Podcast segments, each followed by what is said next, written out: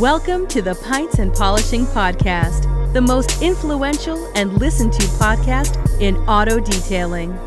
Welcome to the community. Hi, welcome to the Pints and Polishing Podcast. I'm Marshall. That's Nick. You can find us at hypercleanstore.com or go to the Hyperclean Specialist Group, interact with us there. That's where you're going to have a good time getting to know Nick and getting to know about his old Jeep that we'll get to here in a little bit because they found it and uh, we're super excited about it. But all right, I got two more beers of uh, the mango cart from Golden Road here at HQ Beer Beer Fridge. So I'm diving into those. Uh, while Nick, why don't you do some buy and sell? All right. So there's a lot of people when it gets hot outside. I don't know if you ever notice this. Everybody wants to get out of winter. Everybody wants to get into warmer weather. The minute it gets hot, it's like, wow, it's really hot. So we got a little bit of a heat wave coming through Vegas and the Southwest and whatever, but we we've had a pretty smooth road here all the way into July. And you don't always have that, right? You don't, you know, sometimes it gets really warm in March, gets really warm in April, whatever. We've had smooth sailing. So last night I'm having a conversation and my family just decides to tell me, a guy that owns a shop and a mobile detailing business, how hot it is outside.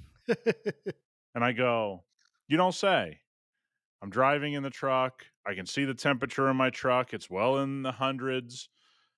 And I'm just thinking to myself, we spend all this time, everybody listening knows what I'm talking about, wanting for the summer. Mm. Almost everybody you know, they're waiting for the summer. When summer hits, all we're getting is, I can't believe how hot it is. Oh, it's hot. Yeah. So here's what I'm buying summer's here. It's hot. I'm going to enjoy it. Okay. Because before you know it, it's going to be cold. Detailers know what I'm talking about. You're dipping your hand in that cold bucket. So I'm just going to vote for I'm glad it's hot outside. I mean, maybe, maybe, just maybe, since we've been waiting for summer, let's enjoy it a little bit. Listen, I love the people that, that pull up next to me at the stoplights. I know you don't get this, you know, but those of us that don't have doors, people love to pull up and go, Hey, is it hot? like you got to look out and go like, wait, what are you talking to me? Like, first of all, like what, I mean, hi. yeah, yeah, it's crazy. It. like, no, dude, I'm sitting here sweating for the fun of it. Like, of course it's hot, man, but okay. So I got a do. question. Does your Jeep have AC? Some days. Oh, okay. Do you? I mean, were you? Are you a classic roll AC, roll doors off? No, no. Oh, but see, I'm I was a an AC door guy. Yeah, see, I'm a classic when it gets too cold. I'm the classic heater and the doors off guy, though. Okay, yeah, that's a I good will move. leave the doors off all the way as long as I can. Sometimes I can usually get to Thanksgiving. And yeah, then and the weird thing is is, you much. might just have your temperature thrown off because you have so many doors you're not supposed to have. so maybe that's screwing your te- temperature control up.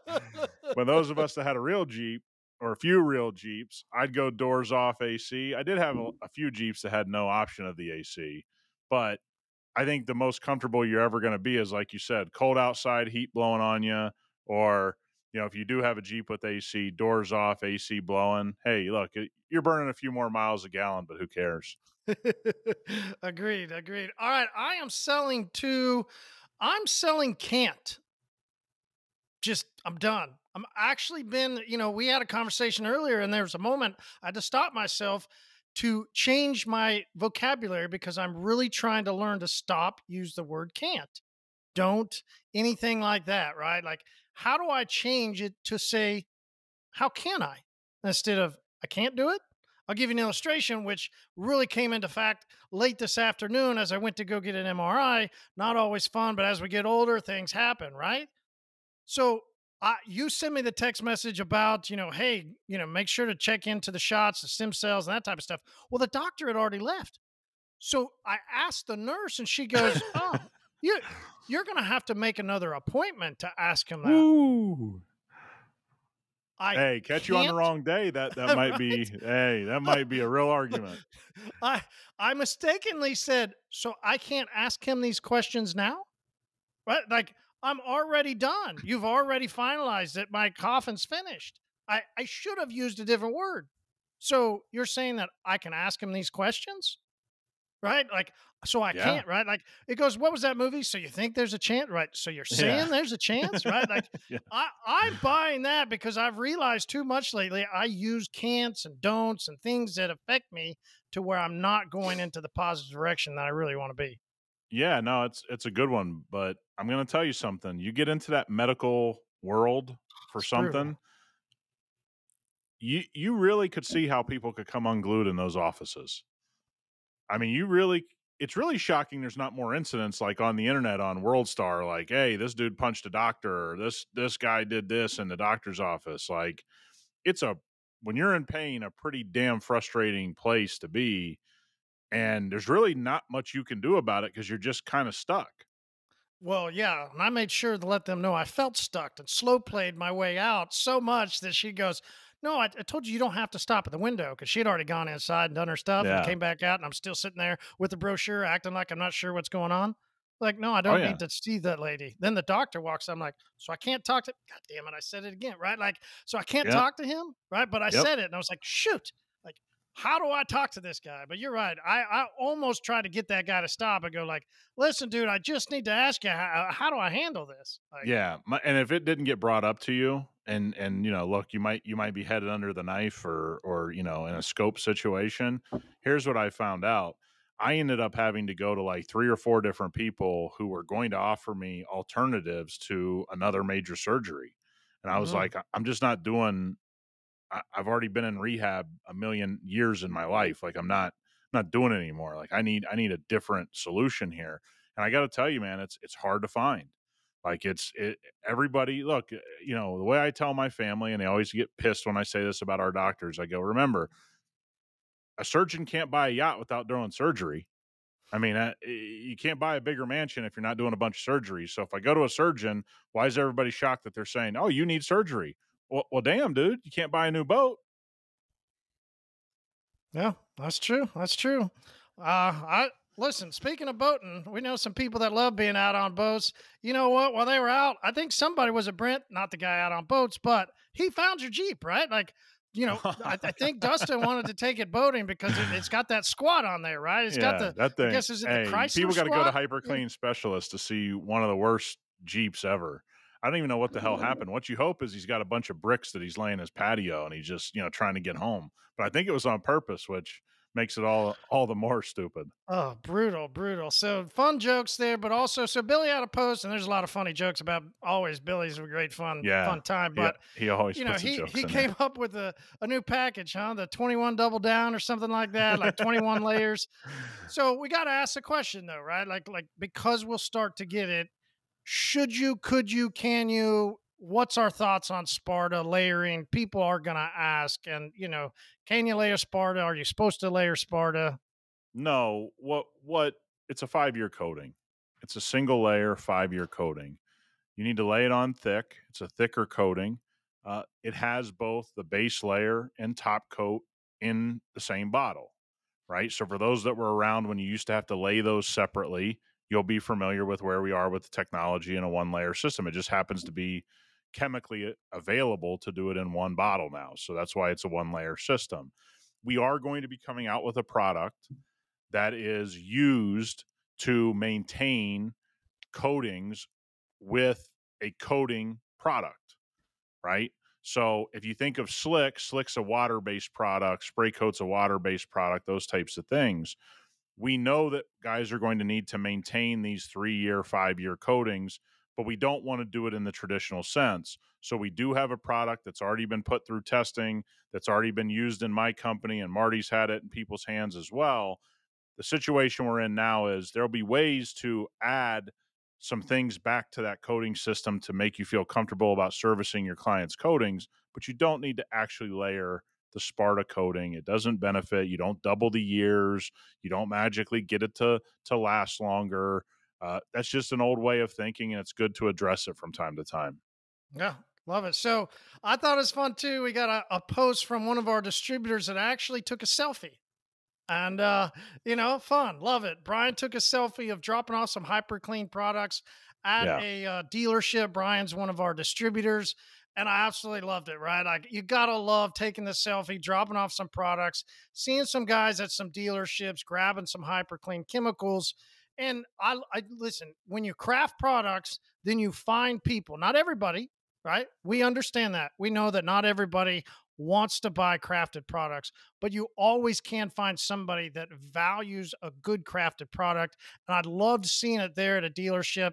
Listen, we have dealerships coming on board more with, you know, we just got an order. It's great from Keva bringing some uh, HyperClean into Lucid. So that's awesome to see. And it's, yep. it's great to see the growth of HyperClean, especially with new promising, uh, as we got some, some stuff in the works, maybe some global stuff about to get inked in. And uh, we got some good meetings. So, yeah, look, I mean, to- we all don't get time off. I mean, you know, that's what that's the battle with HQ this time, and we we all don't get to go to exotic locations and quote unquote set up distribution and things like that. So, I mean, I'm not bitter. I mean, uh, you know, uh, we don't have any infighting here at HyperClean, but yeah, we do have some cool stuff coming.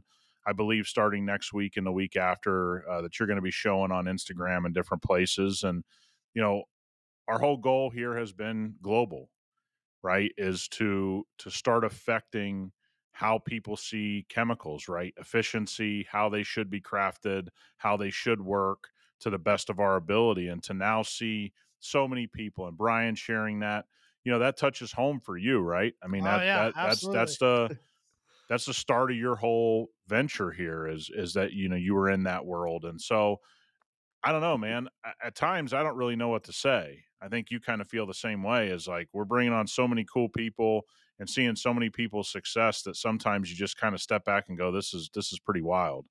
So new distributor out of Atlanta, which is awesome. Big O stepped into some distribution and just wanted to say it out loud since everybody else uh, we've said it before when the the rates were skyrocketing. Listen, our shipping rates and the freight rates now are, are falling fast. It's cool to see what yep. new rates are coming out as you know, whether that's economic, whether that's gas prices, but for some reason, we, have talked about it in the past, so I had to just throw it out. Like we're seeing yeah. some really great freight rates out, and, and and it's fun. Yeah, I think I think what people need to be prepared for is we're going to see prices fall on a lot of things. I mean, who knows when and where food prices go down or this price goes down, but I mean, even a small thing like going to the grocery store where six months ago you couldn't see a carton of eggs on the shelf, and now all of a sudden they're so packed they can't get rid of them right? So what you're having is you're starting and look, I don't want to get into it on this show, but the news coming out of the car market, you want to talk about some panic. You got dealerships now speaking out. They're really panicked on supposedly there's trail car or uh, train cars sitting with thousands upon thousands of vehicles just on the tracks like dealers don't want them you got ford in a death spiral you got all these things kind of happening this is why i tell people December of this year, when you're looking to buy a vehicle, I think the deals are going to be there. Now, again, I don't know if they're going to be 2019 level, but I'm here to tell you something. The death spirals happen, and the ultimate thing that broke the back, which I talked about, I believe, last week, when you see auction prices dipping, you know the world is starting to normalize because the auction, for many people that don't understand the car market, the auction is the heartbeat of the car market. That's stuff that goes on behind the scenes that you got to have a pass to mm-hmm. get into and see things. Luckily i have like two or three three of those passes and you know i can go look at inventory at one of the biggest you know lifebloods here in, in, in vegas up north and, and i got to tell you i think people need to really kind of hang tight. I think things are going to normalize in a lot of different ways so I saw something the other day that made me, I mean, maybe do it now. I'm smiling now. Like I drove by, speaking of dealerships, and I got to see it. It was awesome. Hadn't seen it in a while. It was the old hoods up with the the big letters in there that say sale. And I go, money sign. Looky there. Like we're oh, getting oh, yeah. some old school. So we've we've been part of a couple car purchases here in the last couple weeks. I'm here to tell you. One of them was a Dodge truck and roughly, I'm trying to remember off the top of my head, you're talking about a fifteen thousand dollar discount he got on that truck. Ooh. So uh, it's it's starting to hit. Guys need to pay attention to this. This is going to affect detailing, right? Because on both sides of it, there's kind of been a stalemate, right? Cars have kind of gone into a stalemate. If prices start to really dramatically fall, all those customers on the fence, even though they're paying higher interest rates, consumer, when they see prices fall, they go think that's a great deal. Now they don't care about the interest rate as much, right? So if that gets into consumer confidence, hey, for detailers, you could be detailing and laying some coating PPF tint on some brand new vehicles at a level we haven't seen in a while. It also could go the other way where people are just kind of out. I'm not buying for a couple years and they made the decision. We won't know till it kind of hits the fan, but prices prices are really kind of having a volcano moment here for some of these brands. Yeah. So Brian was there at the dealership. He was there to solve a problem, right? That's what he's so great at. Like that's why he's continued to have so much success. Yeah. You know, in his business. You've uncovered something though pretty interesting as as you've dove into something that we're going to move into, and it's you know there's a lot of dealer detailers that they solve problems that they kind of almost just create on their own selves or don't even need don't to have. solve. Like They don't have. walk walk us through how you came up. I mean, yeah y- so you know, i, I kind I kind of stole yeah i kind of stole an idea uh, and i won't say stole an idea i'll give the credit uh, i saw an interview with elon musk and he was talking about one of the problems he's having in his companies because his companies are all full of engineers that engineers always look at everything like there's a problem right? That's Mm. how they got the stupid yoke steering wheel in the in the model s. They they thought hey let me uh make make the uh steering wheel better. Well it turns out a round steering wheel works pretty well. You need to just move on to building a better car. You didn't need to worry about the steering wheel right? And so he actually makes a comment. He goes you know the hardest thing that i have to deal with is all my engineers are trying to fix problems we don't really have.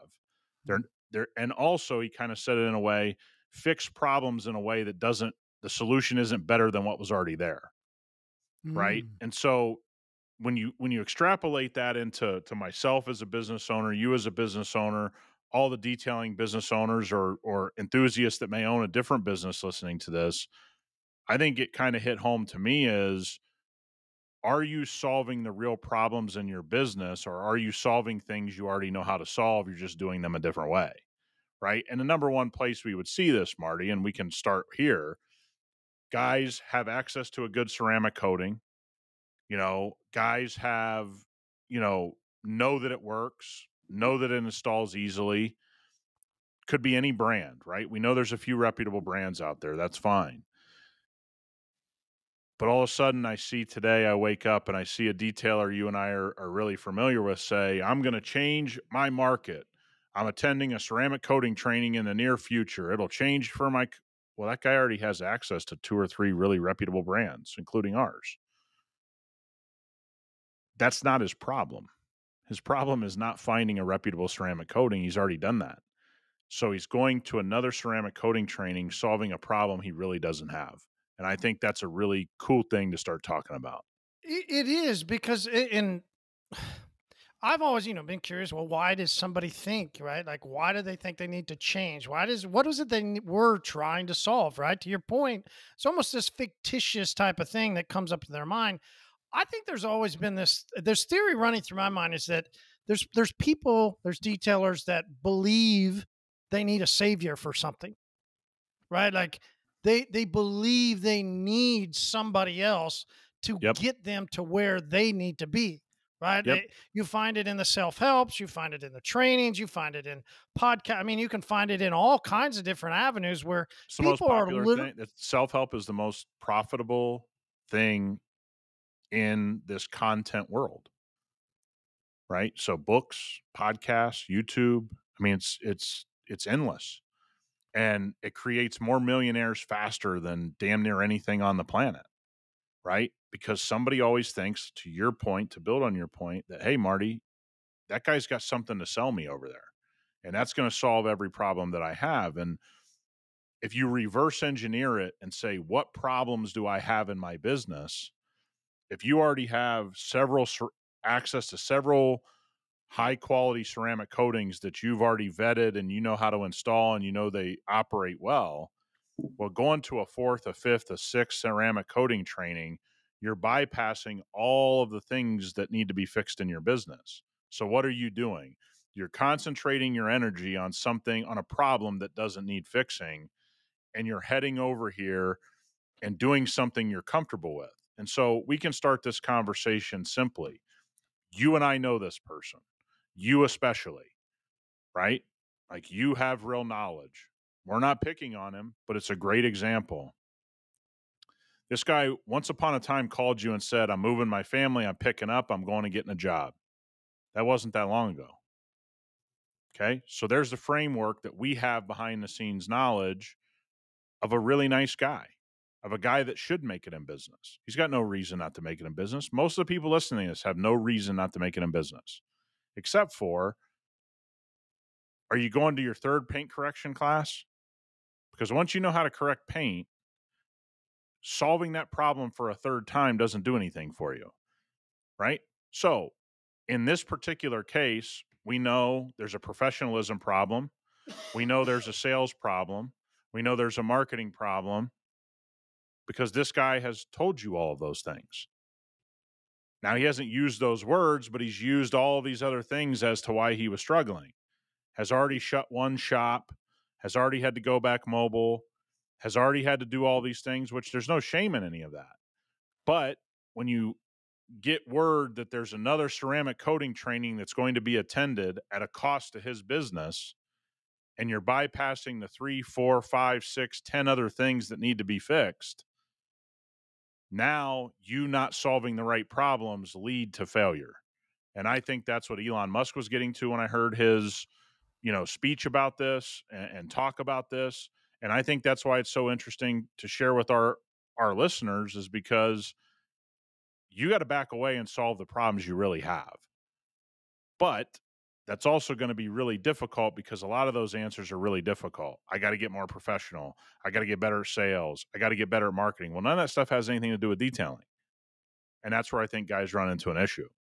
All right, so you said a word there that let's let's dive into that a bit more, right? Because I think people that are listening would would be sitting there going, "Yeah, yeah, uh-huh," and they kind of get an idea of what what we're talking about, but really to put it into perspective so people can, you know, translate it into their own world in a sense is one problem that we know plenty of detailers have.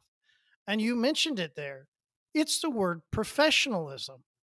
Yep. Now, it doesn't seem like that would be a, a thing that people have a problems with. And most people would probably start to go, whoa, I, oh, I don't have that problem. I'm a yep. pro. I went to my training. I got my certification. I'm a part of this group, and they will fill in, right? Fill in the blank with whatever you want to defend that you're a pro, right? Being a pro doesn't necessarily mean you're professional. Right? They, let's go over some simple things that you know somebody might look at and go, a checklist. Am I professional? I, I know one definitely has to be because I got called out on it, and I've said it publicly. I got called out on it was my khaki shorts that had you know tire shine stains because I had tire shine on my hand. I went to go rub my pants, or you know I'd yep. cleaned some wheels and I rubbed my pants, and my attire did not portray that I was professional. Yep. Yeah. No. I, this is this is the simplest one, and you and I see it, you know, probably on every level right? Even some people that are getting to some minor level of success and they haven't cleaned up what you would call, uh, uh, you know, I don't know what everyone calls it, but you would call work uniform, right? Uh, when you walk into my shop, my guys uh, out in my mobile units, they're wearing black shorts. They're wearing either a dark gray or shaded towards a black polo shirt, and they're wearing black shoes now, we work in the heat. I get it. People make all these comments. Modern fabrics, it's pretty irrelevant. Okay. It's pretty irrelevant the color of your shorts, your shirt. You're not going to magically be hotter. Again, when we were wearing thick, you know, non breathable polo shirts, I get it. But Marty, you know, we have polo shirts at Hyper Clean. You've you've worn them. They breathe. It doesn't matter the color of them. So that excuse is way out the window with today's fabrics. But what's it do? As you said, doesn't show dirt. We work in a little bit of a dirty business. So you're going to get dirty. So you want to hide the dirt. Well, if you wear white tennis shoes, guess what your white tennis shoes are going to look like? It's just rock. It's not rocket science. It is for some. They want to wear the coolest, the latest, and greatest. I get it, man. If you're a shoe guy, this may be difficult on you. But there's actually a defense of also wearing waterproof Mm. like hiking shoes. Okay. That would be more defensible than a guy trying to detail in Jordans and tell me, you know, I- I'm a shoe guy. You don't understand. Well, look, man, we all do shit at work we don't want to do. And when you're the owner, you better be doing some things you don't want to do. And that is having a uniform. And the Mhm. uniform is the uniform, and the uniform is across the board the uniform. And it's a sign of professionalism. And the other thing is, it's a polo shirt. It's amazing what this little collar can do for somebody's mindset of your professionalism. I don't make the rules. We live by the rules, right? Hey, man, people think guys wearing a polo shirt are more professional than a guy wearing a t shirt. So, guess what? Make your choice on that end. You want to fight that war? Fight the war. Over what? A simple collar? Okay, man. That's not the hill I'm dying on, but some people might. Yep. Uh, and the other hill that people might die on, because uh, you're right, it was about the black, right? For me, it was I wanted to wear khaki because I love khaki shorts, right? And cargo short, like loved it. And that was I was going, yeah, but this is what I want to wear. And that's really where some some other people fall into that same trap of, well, this is what I want. Uh, for a moment, I fell into the trap of I want when I was in some pretty deep depression, and I said, you know what? I want to grow out my beard. I don't grow a good beard. I don't. Like Yep. it's hideous. It's scraggly. It's not really interesting. My beard grows out red, so it, oh, there you go. it's it's really odd, right? Like with everything, and then you got this red beard. So I I didn't care though. I was in some pretty mental states that weren't fun, and so I said, you know what? I don't care what other people think. I want to do this. Yep. Hmm. Interesting as I climbed out of depression and looked at myself and go, yeah, that's got to go. We got to clean this stuff up, you know, right? We, we're going to live some life here. So we better start progressing. And Yep. what was really interesting for me was the looks on people's faces came back with, oh, oh, hey, hi, right? Like they're Yep. just by the physical appearance of wearing something decent, having your logo on it, and having a clean shaven face. Wow, it really starts to set people apart as you now are doing some work to give yourself some appearance that qualifies as professional. Yeah. And again, by the way, I know a lot of guys that have long beards that they think they look good because they can grow a, a thick beard and it still looks stupid. like, I mean, we all know those people. Like, yeah, dude, man, you can grow a good beard. It's still scraggly at the end. People are still like, dude, that looks stupid. And again, it's your life. I'm not I'm not mad at what somebody does, but we get all kinds of phone calls, text messages, DMs that are people trying to find out ways to grow their business. And then you find they're wearing dirty shorts, dirty shirts, sleeves cut off, beard scraggly.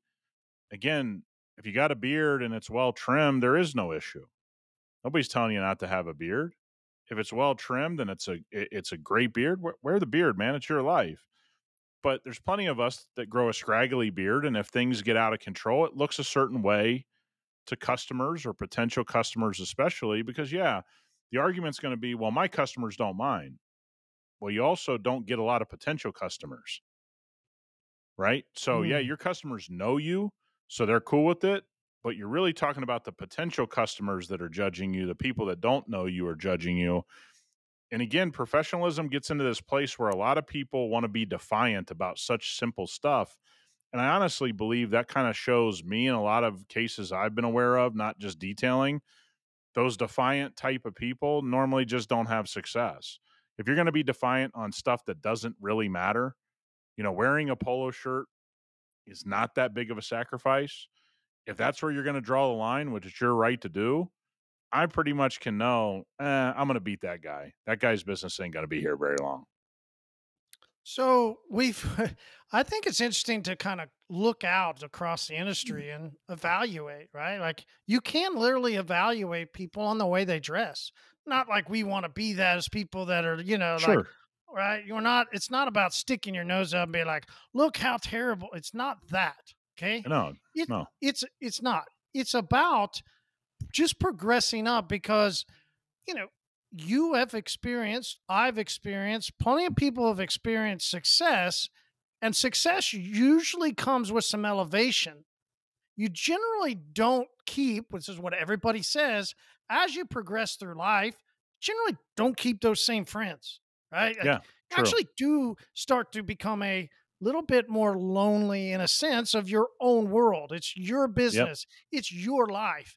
And generally, when somebody is progressing, their mental state begins to want to take care of themselves better. It's Yep. actually part of, well, sort of like you you're wanting to enjoy more because you Yeah. can. And it Yeah, I puts mean- off that, hey, you're a Yeah. you're a guy you want to be around. You're a guy you want to mean- be handling things. yeah if you if you're if you're a guy that's into watches the watch you bought at 20 is not the same watch you're going to buy at 30 Yeah. right? If you're a car guy the same car you you got when you were 20 is not going to be the same quality car you get at 30 that that's the hope. Now there's a lot of people that'll say well i always wanted this car and it, i got you but let's say you could afford a porsche at 30 and you could afford a hyundai at 20 you'd be pretty pumped about buying that porsche right that's the progression of things. You want to live in a bigger house, you want to live in a better neighborhood. You want that's just the progression of life. And that's why the professionalism thing gets in such a weird area where people are like, "Well, you don't, you know, nobody can tell me what to do." Yeah, I'm not telling you what to do, dude. I don't I mean, you want to wear your underwear outside and, and try to detail cars really doesn't bother me. I'm just trying to be more successful and, you know, look a little bit more professional so I can get more customers. I'm not trying to judge somebody. Like I, I'm not a clothes guy. So trust me when I say I'm not judging another guy's clothes. I'm just telling you the rules of business. You don't walk into Best Buy and everybody's wearing tank tops. I mean, it just that's not what's happening. You don't go into your local lawyer's office and say, "Hey, no big deal that this dude's rocking uh, swim trunks and a tank top on a Tuesday." You know, my murder trial's coming up. I feel ultra comfortable. This guy knows what he's doing. So it's funny that people draw lines on these stupid things, but if if the shoe was on the other foot, those are the same people who are like, "Well, I'm not buying something from him. Look how he's dressed." Isn't that funny? Like some of the guys that we know that are the, the scraggly, you know, are, are scraggly beards, whatever. They're always talking about going into some place and not getting the service they deserve. It's like the Mm. same guy, and you're like, "Well, Mm. wait a minute, man. You're not the most professional guy on your business." Oh, but you know they need to treat me like this. This company, you know, they won't even let me shop there anymore. I, I bet you remember that story from the pub, right? And that guy fits the description, yeah. So Yeah. the bottom line is, I don't care what anybody does. I do care about sharing the realities with people that do want to get better because that's the questions we get the most. The questions we Mhm. get the most aren't like, "Hey, how can I do worse?" It, as a, we never get that question. We get, "How can I hire? How can I grow? How can I make more money?" That's why we talk about these things. hmm So somebody that is, you know, let's let's go into both of those, right? Let's say I have, I don't think I have enough customers, right? Like, is my problem my product? No, it's probably like we said earlier, it's probably your marketing, and it could be your professionalism, right? Like maybe the problem doesn't need to be solved with a new product. Maybe it should be be solved some other way. So, how do we begin to examine then the problems of our business? I mean, how do you said earlier take a step back? Okay, well, what I don't know what taking a step back means. That means Yeah, where people go, question. "Hey, work work on your business, not in your business." Oh, Yeah, okay, so take a step back and stupidest thing I've ever heard. evaluate. how do Um, I do this? Yeah. So, number one, if I have a ceramic coating that does what it says it's going to do, I can apply it in a reasonable amount of time. I like the company. It's safe to say that jumping to a new ceramic coating company is not really going to benefit me that much. Now, we have plenty of guys jumping to Sparta because they have failures on on other companies' coatings or they have way too much time wrapped up in the installation and those guys have stepped back and said, "I can't keep doing this." So I got to fix that. And that could be a legitimate problem for some of you listening. Shouldn't take you hours to put a coating on. Not in 2023. Let me be clear about that. If that's where you're at, you need you need to jump to Sparta. Okay? That can be a problem. That's not a problem for most people running a legitimate business that have been doing ceramics for a while and have really started to hone in on what is a quality product. Okay. So when you take a step back, when I take a step back, when when when we take a step back at HyperClean, the reality that we have to face is when you're looking at marketing and sales, the greatest part is these are black and white. Let's just say you have a website, you have a phone number. How many calls you get in a day? How many emails you get in a day? That's that's a black and white number. Yeah. Okay? And I mean you need to start picking up every phone call. I don't care if it might be spam. You need to figure out how many real business calls you're getting. And I bet there's a lot of people that can't answer that. At my company, we have what, seven or eight cell phones total in VR.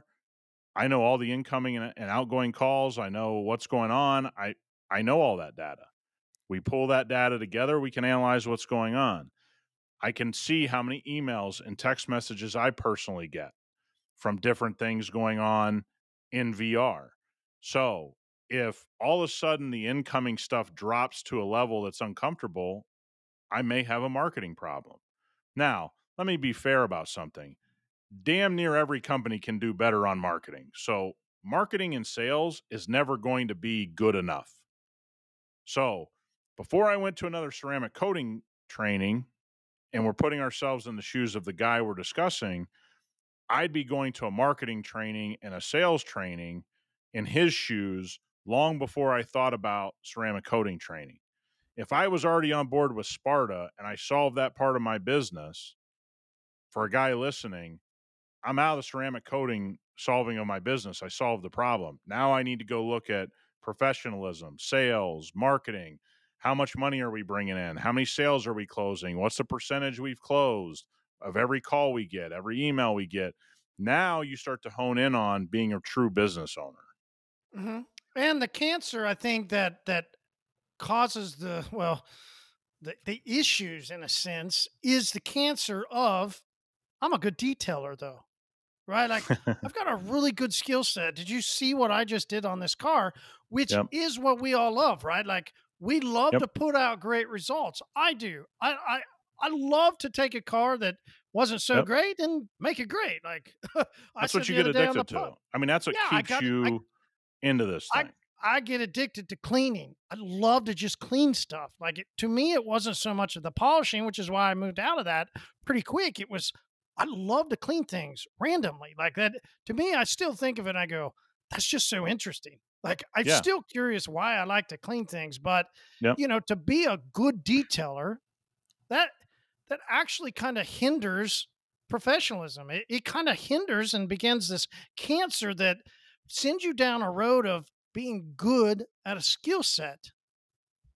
Yeah. So to to to to answer your question, there's two things that I, I had to come to terms with. Being a good detailer is not being a good detailing business owner. Mm those two things are really not related. You want them to be because that'd make you feel better that I, I got all these skills and those skills are so important to me and I've spent so much time on them.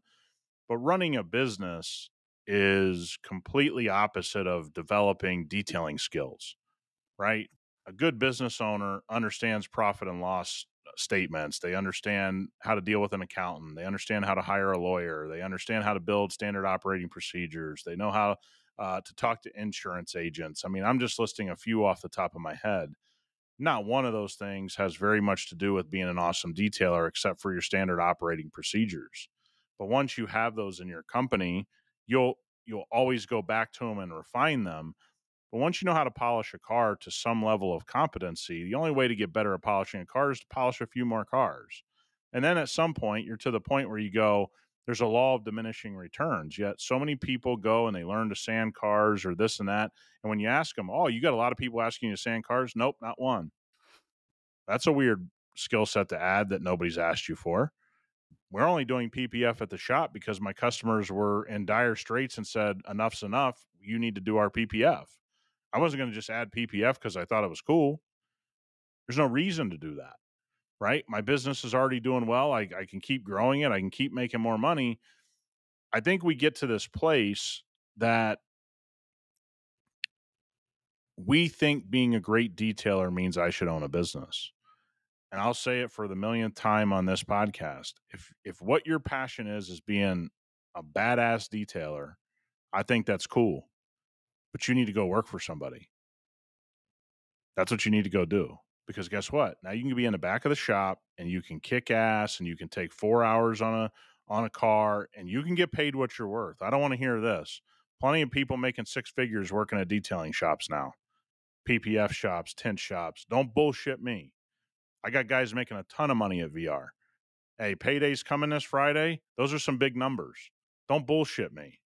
Okay. That's what everybody always says in response to that. Oh, I can make more money on my own. Ask ask anybody that's lived in an area, built a successful detailing shop. We got distributors that tell you this all the time. I offer guys five, six times what they've ever made on their own, and they just don't want to work for somebody because they've convinced themselves they're making 70 grand a year. Well, most of you make $27,000 a year. That's what the stats tell us about detailing. And so you want to sit in the dark and tell yourself that your detailing skill is going to be directly related to being a detailing business owner it has nothing to do with any of it. Nothing. So business can actually boil down to some pretty simple things then. We you say it multiple times, we overcomplicate, right? There's a lot of times we we just naturally want to uh, solve problems we don't have, right? We we naturally yeah. want to act busy doing something that seems businessy, right? Like yep. I'm I'm doing something. I, I feel like I'm progressing. Yep. However, you, you start talking to people that have had success, people that have been in companies for a long time or built stuff, they actually would say it boils down to pretty simple things. I, I, think you would you've given the illustration, and I know when when we've talked, you we've talked about it, is like you can actually take a skill, you know, the skill set of being a an entrepreneur, of being a business owner, the the discipline of it, the the personality of it, who you are, and you can begin to take that and move it over into completely different industries it oh, doesn't yeah. even have to stay in the same industry like you could look yep. over at a plumbing company and you could go hey i can see some problems at this company maybe i should just buy this company i don't know anything about yep. plumbing but yep. could you you think that you could just buy some company in another industry and use the core basics of what we teach and talk about here at the the Pints Polish podcast and then go in and make another company successful? Yeah, I, I, I mean, you know this. I have investments in other companies. I, I've made the choice from the very beginning that I like putting my money in things that I have somewhat of a say in. You know, that's not always easy to do with you know the stock market or something like that. So I've invested in other things where I could take my expertise, but some guys that I've learned from, and there's a group of guys that it's an investment group into businesses there's some guys that are 65 years old. They built companies that were theirs like in their 20s and 30s, several of them, you know, in whatever industry they were doing, construction or whatever. And now these guys have ownership stakes in 10, 15, 20 different businesses, all of them unrelated. And these guys are making more money than they can even spend because guess what? Everything's transferable.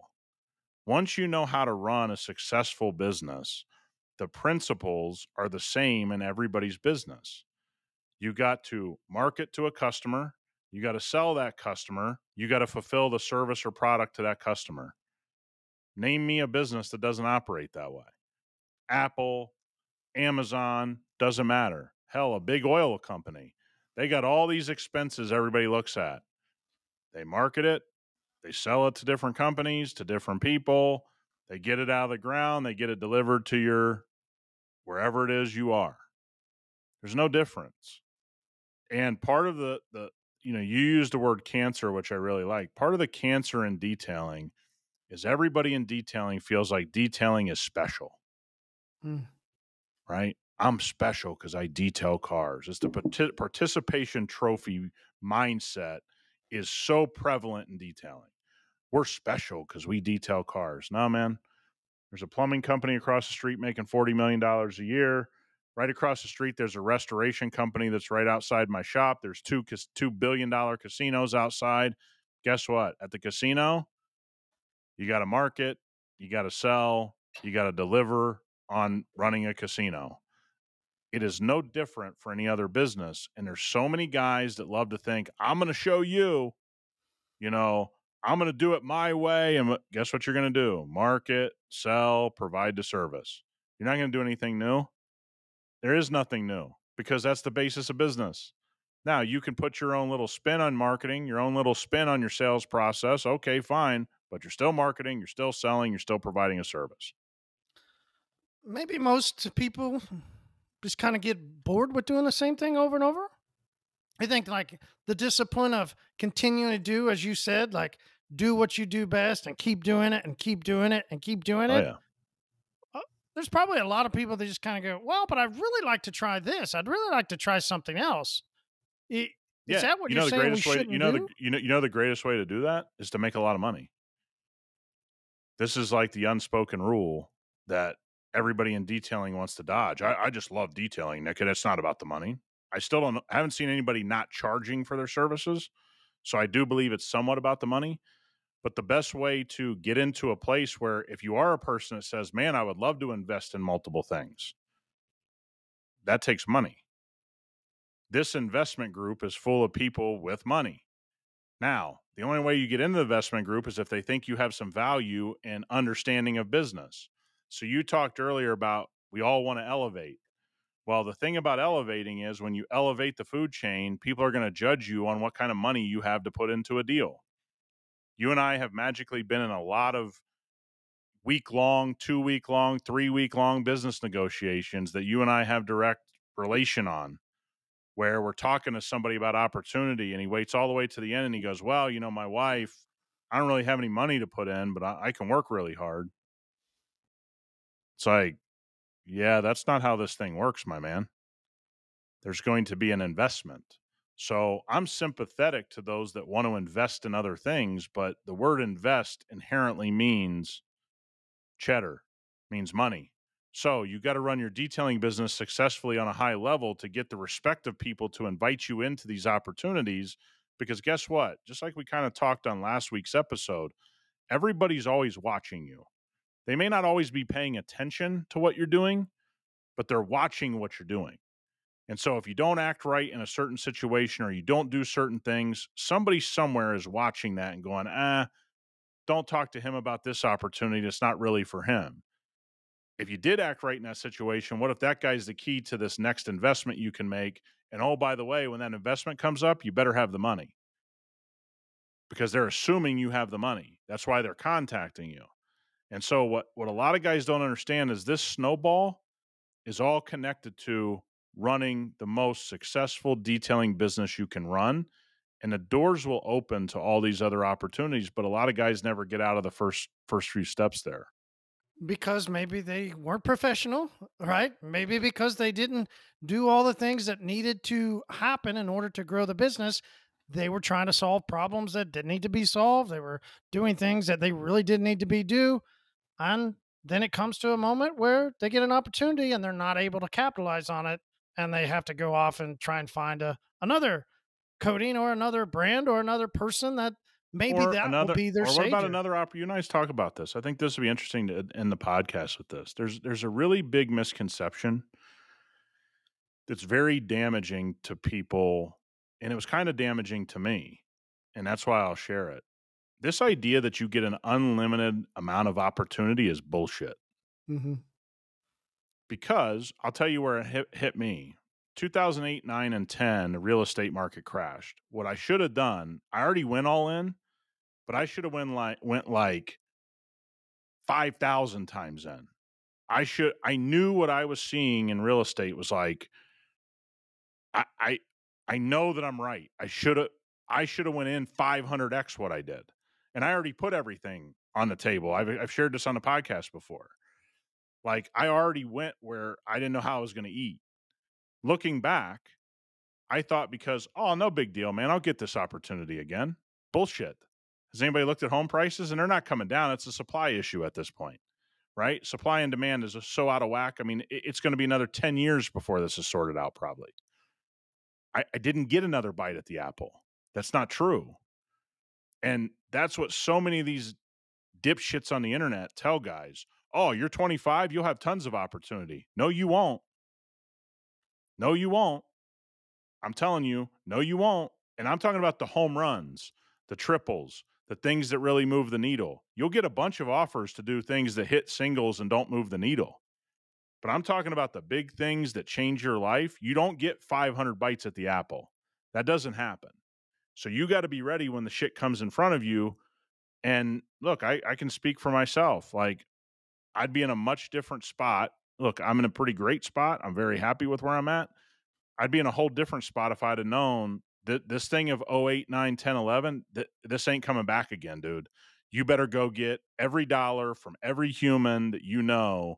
And you, I could have changed literally like three generations of my family in 2008 9 and 10 along with everybody else that was that was of age back then if you would have just bought every house every apartment everything you could get your hands on you'd be on a yacht somewhere and some guys are but i just thought hey marty this this will come around again man don't worry there'll be another deal yeah there's other deals there's no other deals like that and so Mm. the opportunity's not coming back Well, and that's why we've said if anybody that's thinking of distribution, thinking of something they need to not change direction of your business, it's adding in what you've learned in your skill set, what you've learned in business, and adding that in to grow further out into distribution to only your customers, to also the car shows, to all the different people that you can begin to now put out the great crafted products as well as the information of you, the specialist, being the distributor, helping people. We keep hearing over and over and over of people going, Wow, I'm so ready to get into it. I'm ready. And they are starting to continue to climb and go forward. It is an opportunity, though, that some people start to question and then they go, hmm, maybe I should have. Maybe I should have. And I want to build on the distribution thing. If you really love detailing and you love sharing all the processes you've developed and all the things you love about detailing a car, go share it. Yeah. But go share it with a chance to make some money on it. Right? Go share your information. That's what's kind of the head scratcher about some of the guys sitting on the fence sometimes because I go, this guy loves talking about his processes. Dude, there's people that want to learn. And then they'll magically hand you over money for product to run your processes in their driveway. Or, you know, their guy at their detail shop at their, you know, construction company will come and learn from you and they'll go buy it for their 500 construction vehicles that they want to keep clean. Like you're so right on the distribution thing, but everybody thinks opportunity is always going to be there. You know, we now, with Marty's help, moving into a more global footprint, and guys will see some things next week on. It's not always going to be there. It just isn't. And so you better make a move if you're ready to make a move on something in business because this idea that it's going to come around again, a lot of times it just never does. Yep, that's absolutely true. All right, man. Great talk. right, bro. See you next I'm week. finished up with some mango cart and uh whew. Dude, you don't have to tell people you're drinking a fruit based beer. I mean, it's like redundant at this point. We got to Fruity Pebbles gang. It's got to get a new beer. we're I exploding. mean, for no all way. these guys that We're hey, for all these guys that love these manly beers, boy, there's a lot of fruit beers out there, huh? Dude, did, did you hear last night on the pu- or you know, we're we're now in on draft at at local bars. Fruity Pebbles is live at local bars. We're we're Let- let me- infecting the Let me not hurt Derek's here. feelings here. First of all, New Jersey is not everywhere. I was in Newark coming back from Scotland, armpit of America. So, yeah, you guys got Newark, New Jersey. Good for you. The rest of us in the big boy cities that know how to run an airport, you know, we're going to we're going to stay off the draft of the fruity pebbles. So, I'll make sure that I'm going to place some calls around the US. Hey, got to put a stop to this. Start lobbying people. Don't don't let this infect the world. But uh, no, I did hear that. So that's a pretty cool story. All right, man. Have a great week. right, we'll see you. Talk to you.